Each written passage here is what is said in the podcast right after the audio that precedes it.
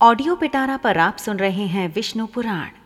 कथा का नाम है, वामन अवतार।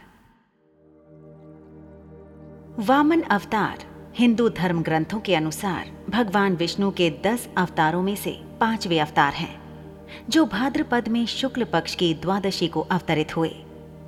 आचार्य शुक्र ने अपनी संजीवनी विद्या से बलि तथा दूसरे असुरों को भी जीवित एवं स्वस्थ कर दिया था। राजा बलि ने आचार्य की कृपा से जीवन प्राप्त किया था। वे सच्चे हृदय से आचार्य की सेवा में लग गए। शुक्राचार्य प्रसन्न हुए। उन्होंने यज्ञ कराया। अग्नि से दिव्य रथ, अक्षय त्रोण अभेद्य कवच प्रकट हुए। आसुरी सेना अमरावती पर चढ़ दौड़ी। इंद्र ने देखते ही समझ लिया कि इस बार देवता इस सेना का सामना नहीं कर सकेंगे। बलि ब्रह्म तेज से पोषित थे।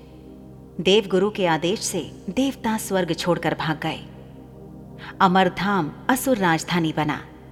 शुक्राचार्य ने बलि का इंद्रत्व स्थिर करने के लिए अश्वमेघ यज्ञ कराना प्रारंभ किया।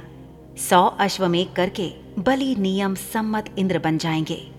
फिर उन्हें कौन हटा सकता है? यह देखकर देव माता अदिति अत्यंत दुखी थी। उन्होंने अपनी पति महर्षि कश्यप से उन्होंने प्रार्थना की। महर्षि तो एक ही उपाय जानते हैं। भगवान की शरण, आराधना। अदिति ने भगवान की आराधना की। प्रभु प्रकट हुए। अदिति को वरदान मिला। उन्हीं के गर्भ से भगवान प्रकट हुए। तत्काल वामन ब्रह्मचारी बन गए।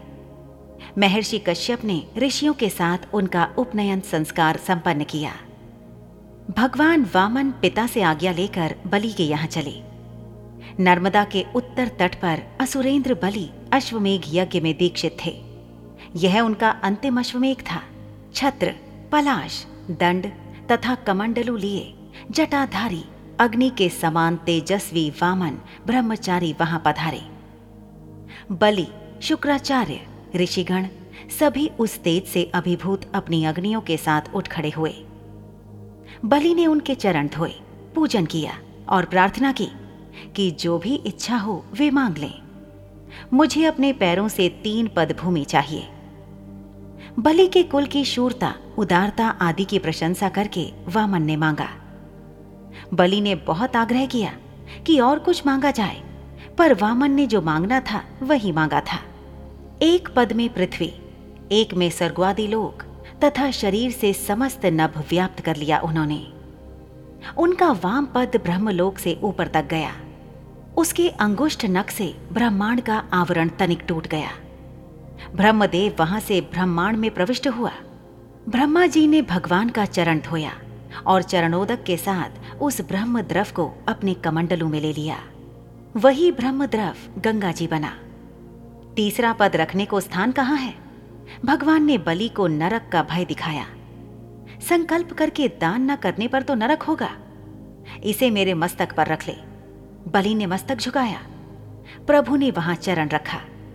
बलि गरुड़ द्वारा बाँध लिए गए। तुम अगले मनवंतर में इंद्र बनोगे। तब तक सुतल में निवास करो। मैं नित्य तुम्हारे द्वार पर गदापाणी उपस्थित रहूँगा। दयामय द्रवित हुए। प्रहलाद के साथ बलि सब असुरों को लेकर स्वर्गवाधिक ऐश्वर्य संपन्न सुतल लोक में पधारे। शुक्राचार्य ने भगवान के आदेश से यज्ञ पूरा किया।